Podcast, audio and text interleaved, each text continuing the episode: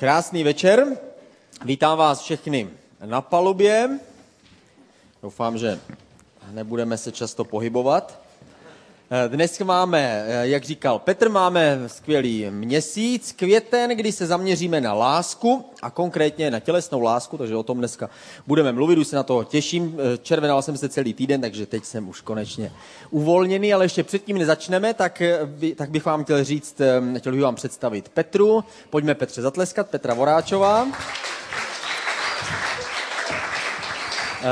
Důvod, proč je tady, nemá nic společného s tím tématem, ale je s tím, čemu se bude věnovat celé léto. Před ní je tříměsíční taková misie nebo takové poslání a já jsem chtěla, abyste o tom věděli, protože bychom jí v tom rádi pomohli. Takže trošku se nám představ. Tak ahoj, jak už Jirka říkala, jsem Petra.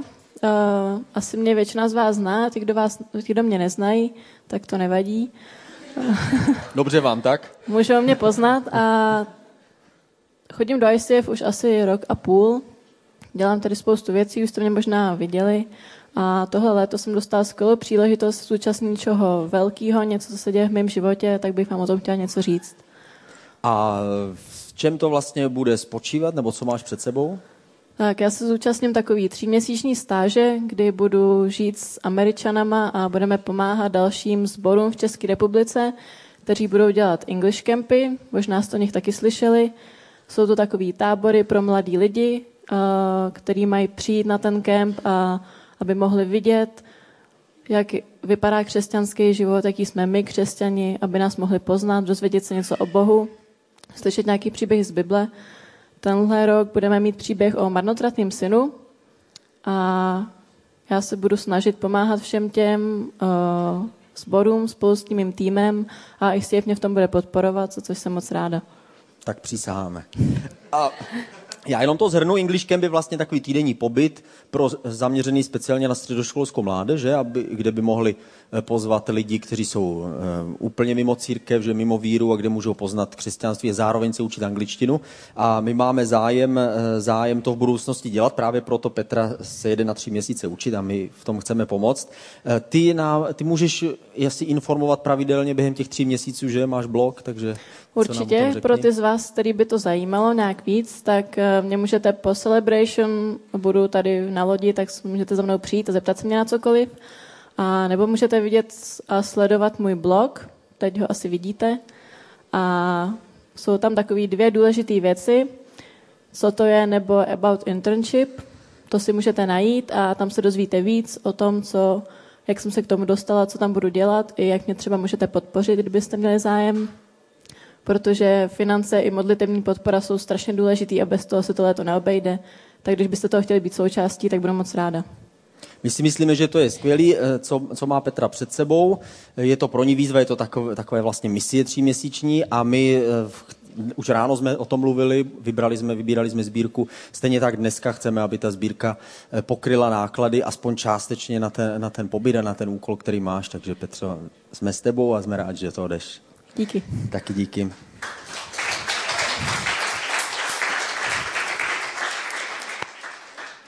Tak, teď jste si zatleskali. Nicméně dneska vás čeká těžký úkol, abyste zvládli tohle téma. To téma se jmenuje Mimo provoz, ale ve skutečnosti by se to mohlo jmenovat ještě jinak a to je Proč čekat. Proč čekat? Na co čekání? My samozřejmě mluvíme na prvním místě o sexu, mluvíme o vztazích, ale otázka proč čekat se vždycky vynoří. My lidé totiž nemáme čekání rádi. Zrovna dneska jsem byl na obědě s rodinou Fikej a byla tam tak dlouhá fronta, že jsem si říkal, to čekání prostě na tom nejhorší. To jídlo to ještě jde, jo? I když taky ale... To čekání, prostě my bychom chtěli akci. Jeden moudrý muž řekl, když Bůh nám řekne, tak se většinou snažit. Ale když nám řekne, tady se posaď a čekej, než ti řeknu víc, tak s tím začneme mít problém. My lidé potřebujeme aktivitu a někdy jsme až příliš moc aktivní. Když Mojžíš vyvedl izraelský národ z Egypta, tak řekl, musíte vždycky následovat Boha, který nám ukazuje ve dne. Ve dne měl velký mrak a v noci to byl velký ohňový sloup. A když se tenhle sloup nebo mrhne, musíme následovat. A někteří byli pomalí a zůstávali pozadu, ale někteří zase naopak spěchali, byli příliš vepředu a to jsme někteří z nás. My někdy spěcháme příliš moc do vážných věcí, i když bychom zrovna měli čekat. A zrovna dneska se zeptáme tuhle otázku, proč vlastně čekat. Když se podíváme do Bible, tam je příklad jednoho člověka, jehož nebavilo vůbec čekání, byl to král Saul. Král Saul byl ustanovený jako prvním králem v Izraeli a založil královskou, nebo měl založit královskou dynastii. A tenhle král byl mocný, vysoký muž, kterého vybral Bůh, ale ve svém srdci měl ale nějakou nejistotu, měl tam nějaký strach. Častokrát strach z toho, že nás lidé odmítnou, nás vede dělat věci, které bychom ve skutečnosti vlastně někdy ani nechtěli dělat. Saul měl za úkol bojovat proti armádě nepřátel, takže shromáždil velkou armádu svých vojáků a byli připraveni zaútočit, ale měli jasně dáno od Boha, že musí čekat, než přijde prorok, který se jmenoval Samuel, který ustanovil krále Saula za krále, a měli čekat, až on přijde a bude obětovat Bohu modlitby a oběť, aby se jim to dařilo a aby vyjádřili to, že Bůh je s nimi a že Bůh je na jejich straně a že věří, že Bůh jim pomůže. Jenomže uplynul jeden den, 2 dny, 3 dny a Samuel neustále nepřicházel. Tak je to někdy s námi. Někdy si říkáme, už bych tam chtěl být, už bych to chtěl mít za sebou, nejradši bych tam byl. Dnešní svět předbíhá věci, že nejprve máme děti a pak přemýšlíme, jestli máme peníze na svatbu, nebo jestli vůbec vlastně je to člověk, se kterým chci prožít celý život. Víc než každé druhé manželství končí krachem. To Saulovo čekání vyústilo k tomu, že někteří vojáci začali odcházet, začali říkat, no to bude o ničem tady. Začalo se pomalu, ale jistě rozdrobovat jeho armáda. Sebrali se a šli domů. Saul říkal, jestli ale odejdou, tak budeme poraženi, a začal mít ve svém srdci strach a proto se rozhodl udělat bláznivou věc. Rozhodl se udělat takovou zkratku. Když máme strach, abychom nezůstali sami, nebo strach, aby lidé si o nás nemysleli něco jiného, než co si myslíme, že je správné, tak někdy chceme ujít zkratkou. A Saul se vydal takovouhle zkratkou. Řekl, tak já jsem ale král určený Bohem, tak já budu taky obětovat teda. A rozhodl se, že udělá oběť, všechno připravil na tu oběť a sotva tu oběť provedl, což on neměl dělat, najednou se objevil Samuel. Nemohl přijít o pár hodin dřív? Ne. Bůh přesně ví, co někdy my potřebujeme. Čekáním se něco v nás mění. Nemění se jenom okolnosti, ale mění se naše srdce. Někdy čekáme na věci v našem životě ne proto, že by Bůh byl tak pomalý nebo že prostě nás trestá za to, že jsme něco provedli, ale protože uvnitř ještě nejsme připraveni na to, co by se mělo stát. Takže Saul obětoval, přišel Samuel a řekl, ty jsi se zbláznil, vždyť přece Bůh jasně rozkázal, že to mám udělat já.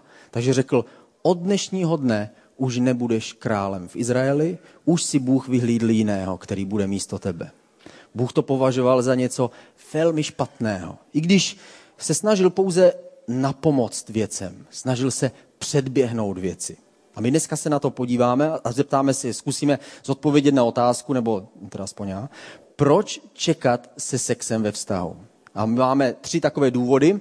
První důvod, o kterém se zmíním, je čekáme kvůli Bohu, čekáme kvůli sobě a čekáme kvůli tomu druhému. Ale ještě předtím, než se na ty body podívám jeden po druhým, tak se pojďme podívat na video, který je o lidech, pro které bylo taky čekání celkem náročný úkol. So you're going to help us today, but I've got to go away for a second. So while you wait, I've got this cupcake for you. So you can eat this cupcake now while you wait, or when I come back, I'll give you 2 cupcakes if you wait until I come back. Okay.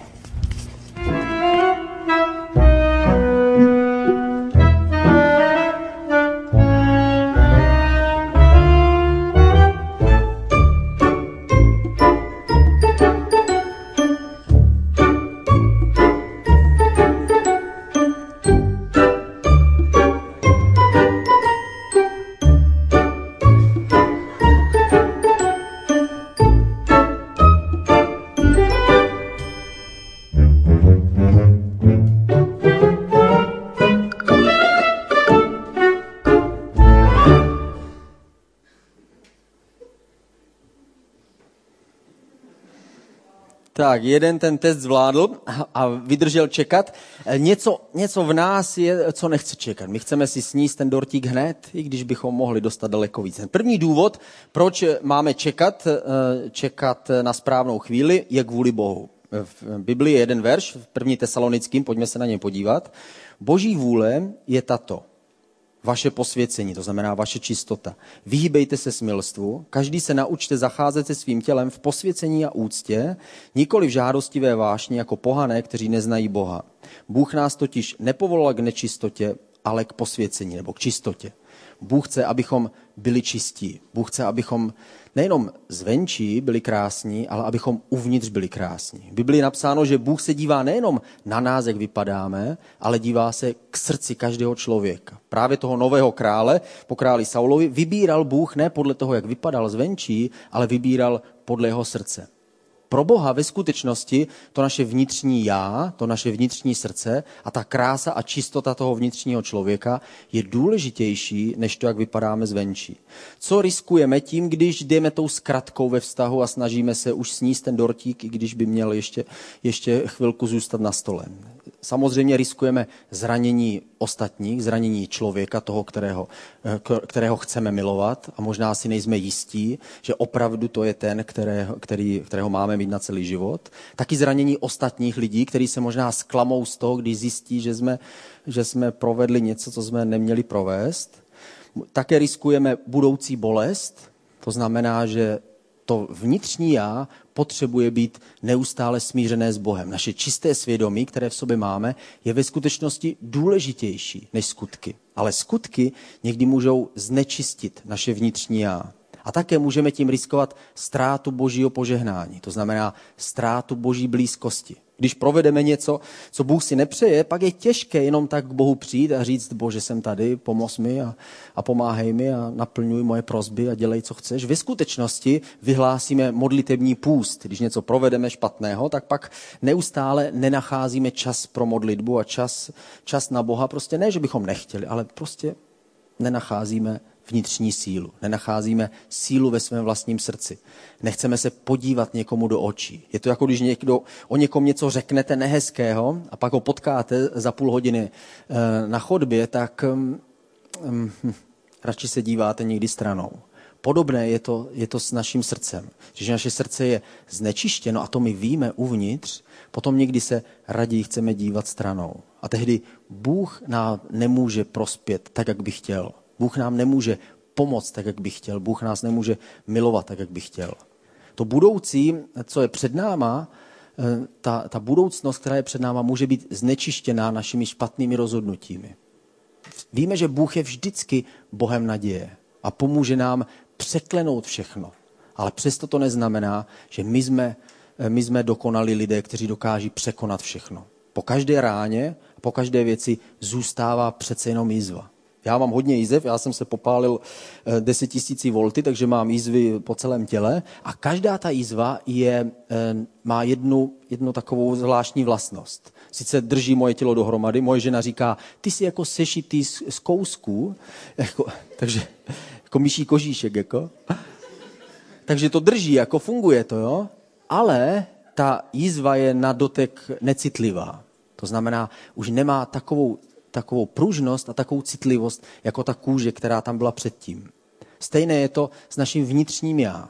Někdy sice znova získáváme tu Boží naději a tu čistotu a znova získáváme víru, ale hrozí, že tam zůstanou vnitřní jizvy, které nám pomáhají nebo nám brání v tom, abychom byli dostatečně citliví na Boha. Čím chceme být citlivější, tím naše srdce má být čistší. Nejhorším příkladem v Bibli, který jsem našel a který tam asi je Samson. Samson byl mocný muž, který se narodil ještě před narozením, žil dávno v izraelském starověku a stal se takzvaným soudcem Izraele. Předtím, než nastoupili králové, tak měli soudce, kteří soudili Izrael.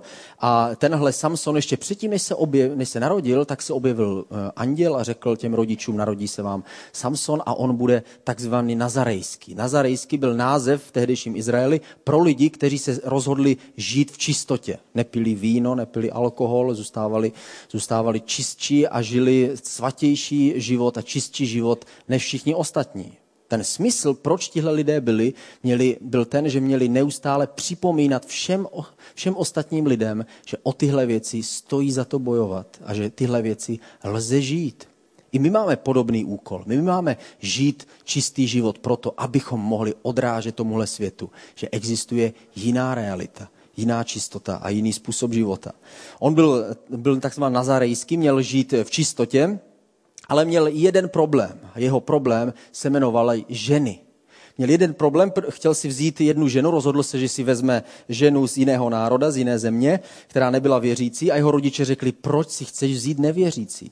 A on jim řekl tahle klíčová slova, ta jsou klíčová pro pochopení jeho charakteru. Řekl, tuhle chci, tahle se mi líbí. Nic jiného tam není. Žádný jiný argument. Podle mě by tam ještě mělo být napsáno, ona je 90, 60, 90. A tím to hasne. Mě nic jiného nezajímá. V téhle věci ho nic jiného nezajímalo, dopadlo to katastrofálně, nakonec jeho první žena byla upálena. A potom jsou důležitá pro něho ještě pro jeho příběh další klíčová slova, která řekla Dalila, jiná žena, potom měl ještě problémy s prostitutkami, že a nakonec si teda našel takovou vzdělanou prostitutku, která se jmenovala Dalila, a tahle Dalila dostala úkol od jeho nepřátel, že ho má svést a má zjistit, jaký je ten jeho klíč k té jeho velké síle, protože Samson měl obrovskou sílu. Když to na něho přišlo, tak lítali kolem hlavy nepřátel. Byl to fyzicky nejsilnější muž v celé Bibli. Nevíme, proč zrovna tohle Bůh udělal, ale víme, kdo od něho opisoval. Všichni Spidermani a Supermani opisovali z tohle příběhu. Takže Samson se seznámil s Dalilou a v jejím příběhu vidíme druhá klíčová slova pro jeho život. První klíčová slova byla tuhle chci, tahle se mi líbí. Tudy jdu. A další klíčová slova byla to, co říkali nepřátelé Dalile.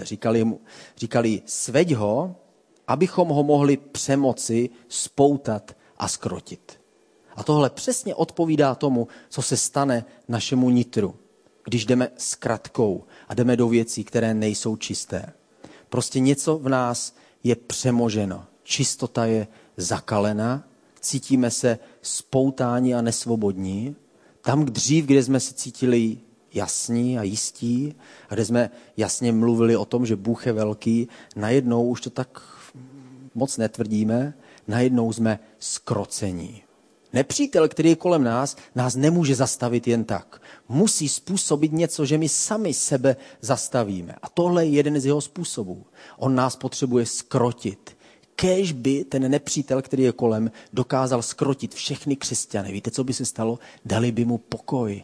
Byli by hodní, chodili by prostě do práce, nestávkovali by prostě všechno to, co ještě tak celkem jde, ale hlavně nemluvili by moc o božích věcech, protože by se styděli za to, že nežijí to, čemu ve skutečnosti věří. A tohle se skutečně stalo, Samson byl ochočený, zkrocený, oni ho teda nakonec zavřeli, nakonec je tam určitý happy end, kdy ten Samson nakonec je mu daná od Boha ta síla a on zničí svoje nepřátele, ale umírá spolu s nimi, což je katastrofa. A nejenom to, po Samsonově příběhu už nikdy nenastoupil v Izraeli nějaký soud. Dávala doba noty. Když čtete knihu soudců, právě to je z knihy soudců, a když čtete těch několik kapitol, které následují po příběhu Samsona, tak jsou to ty nejšílenější a nejperverznější věci, které si dokážete představit, které se děly v Izraeli. Až do chvíle, než přišel prorok Samuel a než byl ustanoven král, který se jmenoval Saul, a začala nová éra, nová doba.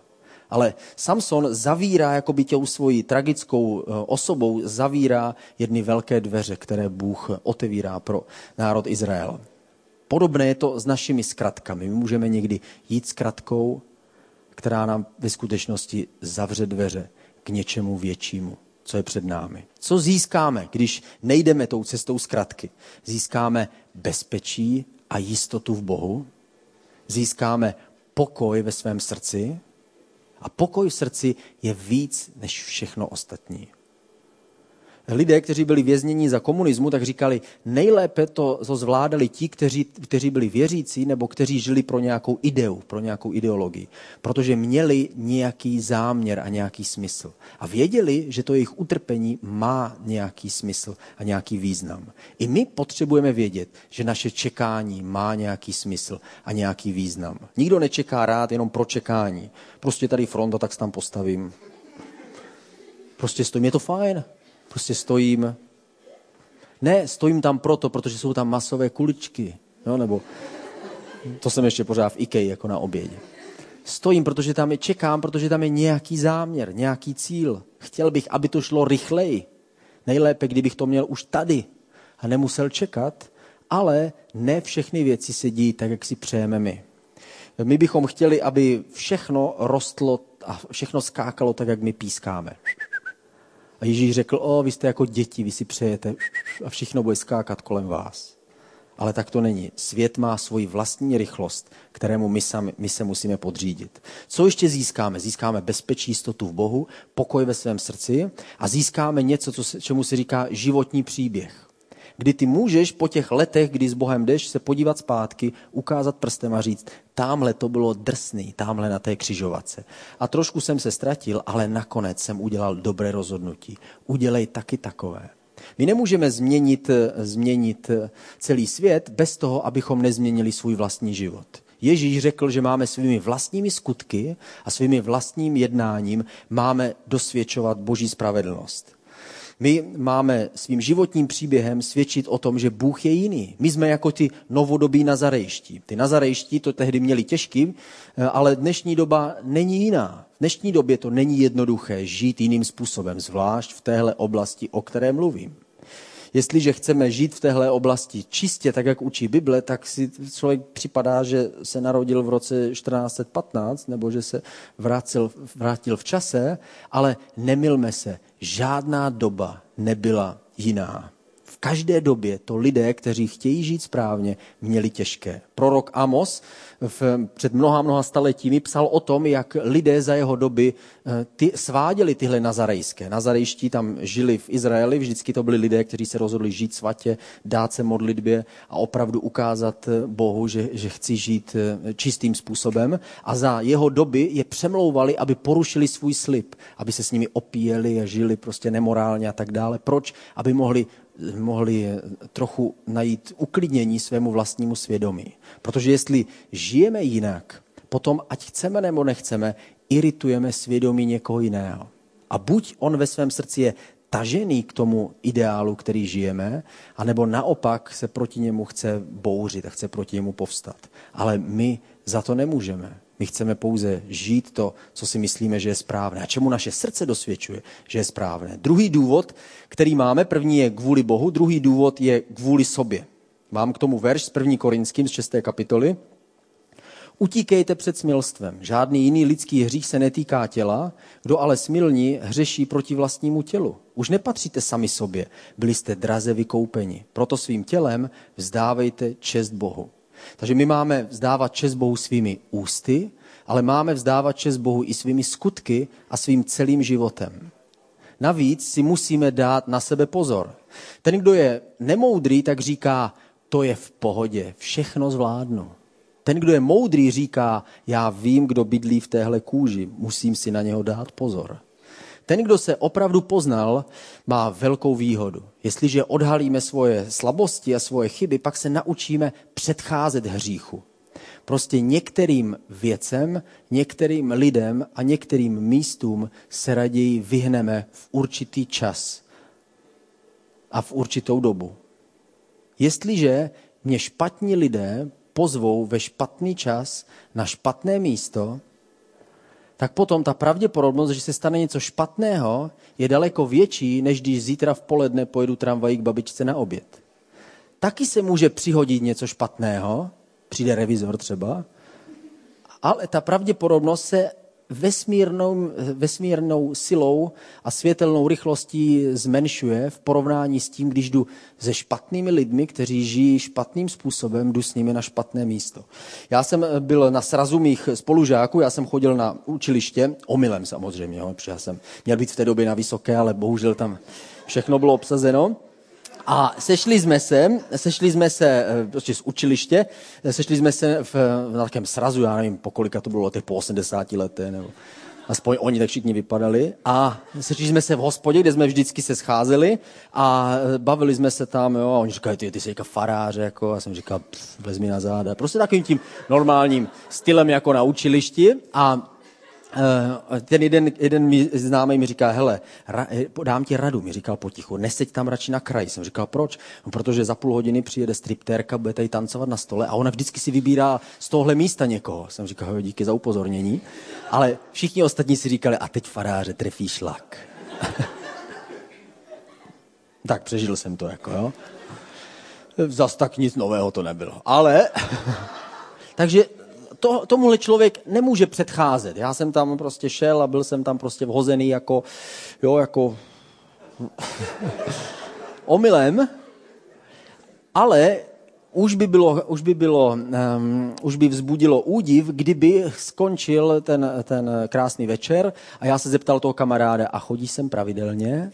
A jako ne, že by mi na tom záleželo, ale nemohl bych se s tebou ještě znova sem zajít někdy na pivo a tak dále. A začal bych šel bych na špatné místo se špatným záměrem. Jestliže máme čisté srdce, můžeme jít kamkoliv.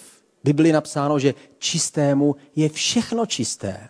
Ale jestliže jdeme někde se špatným záměrem, už dopředu vidíme, že by z toho mohlo být něco, co na jednu stranu nechci, ale druhá moje polovina by možná to chtěla, tak už nejsem čistý a všechno pro mě není čisté. Jestliže moje srdce je čisté, můžu být klidně uprostřed stripterového klubu a budu pořád čistý. Protože pro Boha nejsou důležité zákony, co můžu a co nesmím, ale čistota našeho srdce. Je tam jeden verš tomu v Římanům v 6. kapitole. Nevydávejte části svého těla hříchu za nástroje nepravosti, ale jako z mrtvých stalí vydejte sami sebe i své tělo za nástroje spravedlnosti. To znamená, nedělejte skutky, které vedou ke zlu, dělejte raději sami ze sebou skutky, které vedou k dobru. Zrovna teďka proběhla, myslím, že tady akce ICF Present, což je taková aktivita, kterou čas od času děláme proto, abychom pomohli některým lidem, kteří potřebují pomoc ještě víc než my. Vymalovali nedávno byt jedné rodině, která potřebovala a teď myslím, že pomáhali stěhovat někoho, říkám to dobře?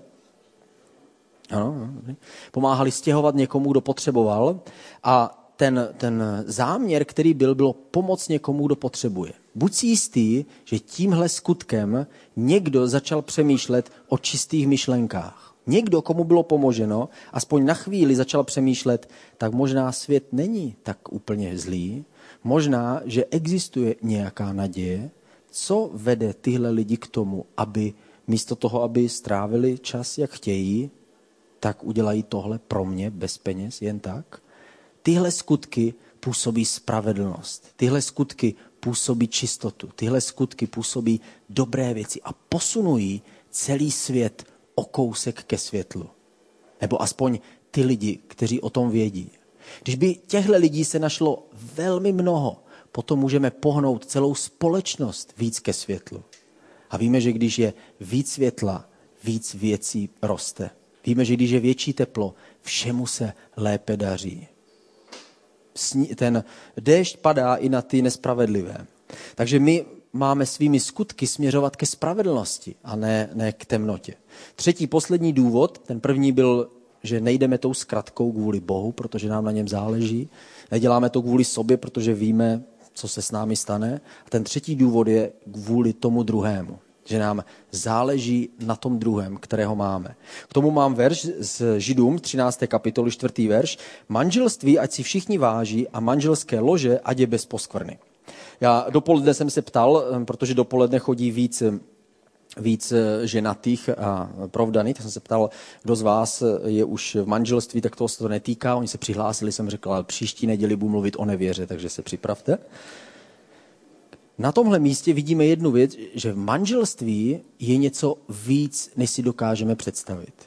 Dneska my jenom takhle škrábeme na povrchu. Ale když se dostaneme do větší hloubky, zjistíme, že existuje něco víc. Manželství je po vztahu člověka s Bohem druhé největší tajemství na planetě Zemi. Největší tajemství nejsou, že člověk objeví nového členovce v 10 000 metrech pod hladinou, to je taky zajímavé, jo? Ale není to tak úplně vzrušující překvapení a tajemství pro nás, pro všechny, jako tohle. Tohle je skutečné tajemství, splynutí dvou duší. Bible říká, že muž opustí svoje rodiče, žena nemusí, protože většinou u nich bydlíme, a muž ale musí opustit mamku, taťku, a začíná žít se svojí manželkou. A potom, když teda se rozhodne dády své srdce, dády svůj život, dády slib, slíbit, že ty jsi ta, která, pro kterou budu žít celý svůj život, potom ti dva vstupují do takzvaného manželství a stávají se jedním tělem, splynou. A stává se něco úžasného, nějaké velké tajemství, které my nedokážeme úplně pochopit a porozumět mu. Dokonce Bůh přirovnává manželství a splynutí muže a ženy ke vztahu člověka s Bohem. Říká, že on sám je ten ženich a my jsme nevěsta. Ve Starém zákoně říkal, že Izrael je ta jeho manželka. Dneska mluví, že církev je ta jeho nevěsta a Kristus je ženich. A mluví o tom, že ten, kdo je sjednocený s Bohem, je s ním jeden duch. Kdežto ten, kdo se spojuje s ženou, která není jeho, tak se spojuje prostě s něčím, co je špatný. To spojení nám ukazuje, že to je něco významného. Bůh sám říká, že můj vztah člověku je něco jako manželství mezi vámi. V manželství je něco víc, než si dokážeme představit. My to máme tak, že do manželství vstupujeme a když přijde první problém, tak řekneme, tak prostě to zabalíme. Víc než každé druhé manželství končí krachem. Ten důvod je, že lidé nevstupují do manželství, takového manželství, jaké si představuje Bůh. Protože tady on píše, manželství, ať si všichni váží. Prostě to pouto, ten slib, ta láska je něco víc.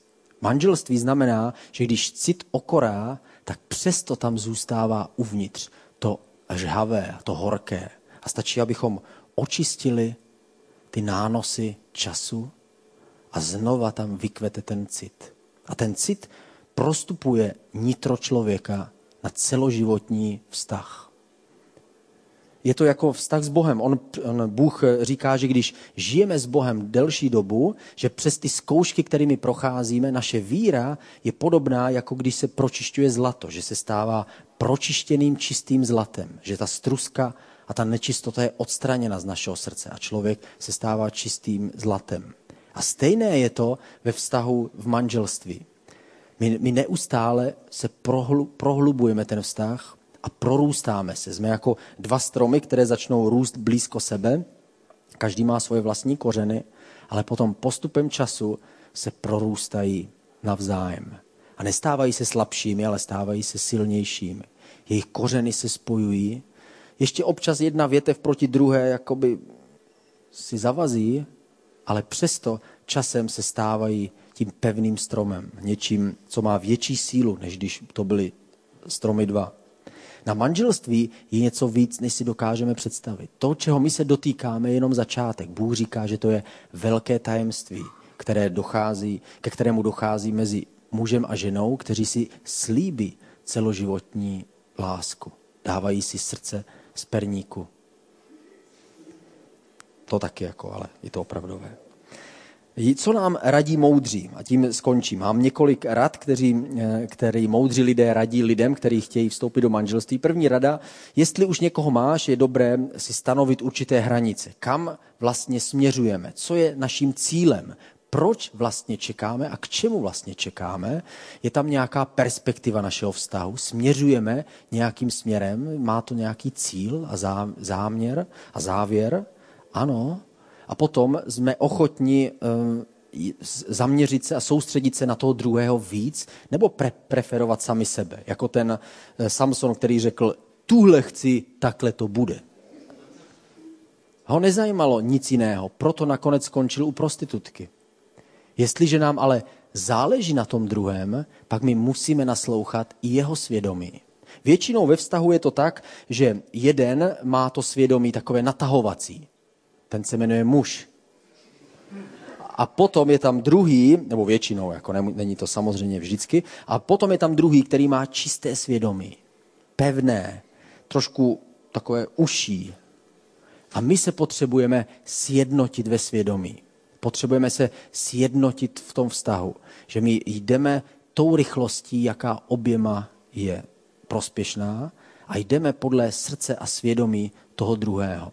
Nepreferují sebe a ten druhý, protože se bojí, tak ustoupí a podřídí se, ale preferují toho druhého.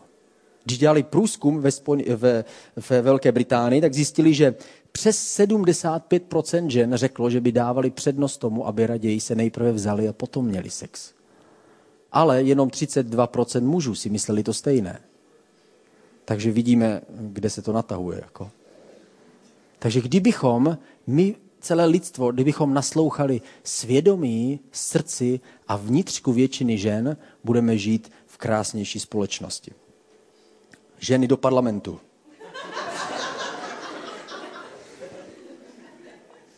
Druhá rada, nechej si poradit od těch, kteří žijí zbožně.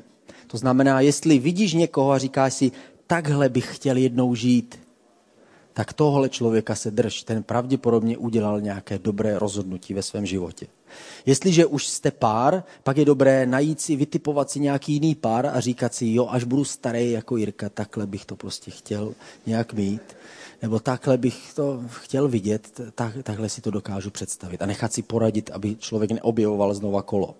A jestli nikoho nemáš, anebo i když někoho máš, tak co je důležité, modli se už teď za toho, kdo se má stát tvým vyvoleným a kdo to má být. Jestliže se ještě neobjevil, tak ať se objeví. Možná, že on už je objevený, ale ty ho ještě nepoznal a ještě ho nevidíš. Možná, že na tvých očích je pořád klapka toho, tuhle chci, já chci, mámo. Odhoď kachní jatýrka stranou a staň se skutečným mužem. Modli se a vydej svoje srdce Bohu. Modli se, abys našel člověka, který bude blízko tvému srdci. Někdy potřebujeme sundat tyhle sobecké klapky, abychom uviděli krásu toho vnitřního člověka, toho druhého. Modli se za to, aby jsi vybral toho správného. Víme, že neexistuje jeden předurčený člověk a ten bohužel žije v Somálsku, takže ho nepotkáš. Ne, takhle to není, že by Bůh prostě to zakódoval a rozhodil nás. Teď se hledejte. Víme, že jako to máme si najít, že toho partnera si tak zvolím podle nějakých prostě dispozicí, ale přesto vybrat si toho správného partnera je velmi důležité. Když si vybereš toho správného, toho, se kterým se dá i celý život, potom si získal hodně velké plus před Bohem. A nezapomeň na poslední věc, všechno je možné pro toho, kdo věří. A všechno je možné pro Boha. Možná si říkáš, no, možná si jako ten Saul, který říká, no to je hrozný, všichni vojáci utečou, už tolik desetiletí čekám. Už jsem zde 280 let a pořád nikdo se neobjevuje, už je mi 22. Pořád nikdo. Možná máš ten pocit jako Saul, že říká, raději tomu napomůžu, jako 800, ahoj. A tam slyší milý hlas, jako. Jestliže, možná, že máš ten stejnou obavu, zbav se obavy. Všechno je možné pro Boha. Je lepší si počkat a vybrat si toho, který má ten stejný záměr a stejný směr. Nesnižuj, ano, je to k smíchu, nesnižuj ten standard a toho očekávání. Neprodej se příliš levně, ale přemýšlej o tom, že jsi drahý člověk, kterého Bůh stvořil. A potřebuješ člověka, který má stejně vysoký standard vnitřní jako ty. Počkej na něj a kdo si počká, ten se dočká. Říká Bible. Bible říká, ten, kdo prosí, tak dostane a kdo škrábe na dveře, tomu je otevřeno a ten, kdo hledá, tak najde. My teď skončíme tím, že budeme mít večeři Páně. Večeře Páně je něco podobného. Večeře Páně je potvrzení našeho vztahu s Bohem. Ježíš v tu noc, kdy byl zrazený, lámal chleba, řekl, tohle je moje tělo, které se za vás láme a tohle je víno, které teče jako krev, která bude téct za vás. A je to potvrzení naší smlouvy s ním, naši slibu, kterému dáváme. Není žádný úžasný a velký vztah bez slibu a bez odevzdání se. Jinak je to jenom jako přátelství na Facebooku. Kolik jich máš? 950. Wow. Jsem rád, kdo to je? Jo, to je přítel z Facebooku. Jo. Tam, kde je to skutečný vztah, tak je to slib a odevzdání se, kdy já vědomně se mu dávám celý svůj život. Pojďme se společně modlit. Ježíši, děkujeme ti za to, že ty jsi pravda a cesta a láska. Ty jsi pro nás vším, Ježíši.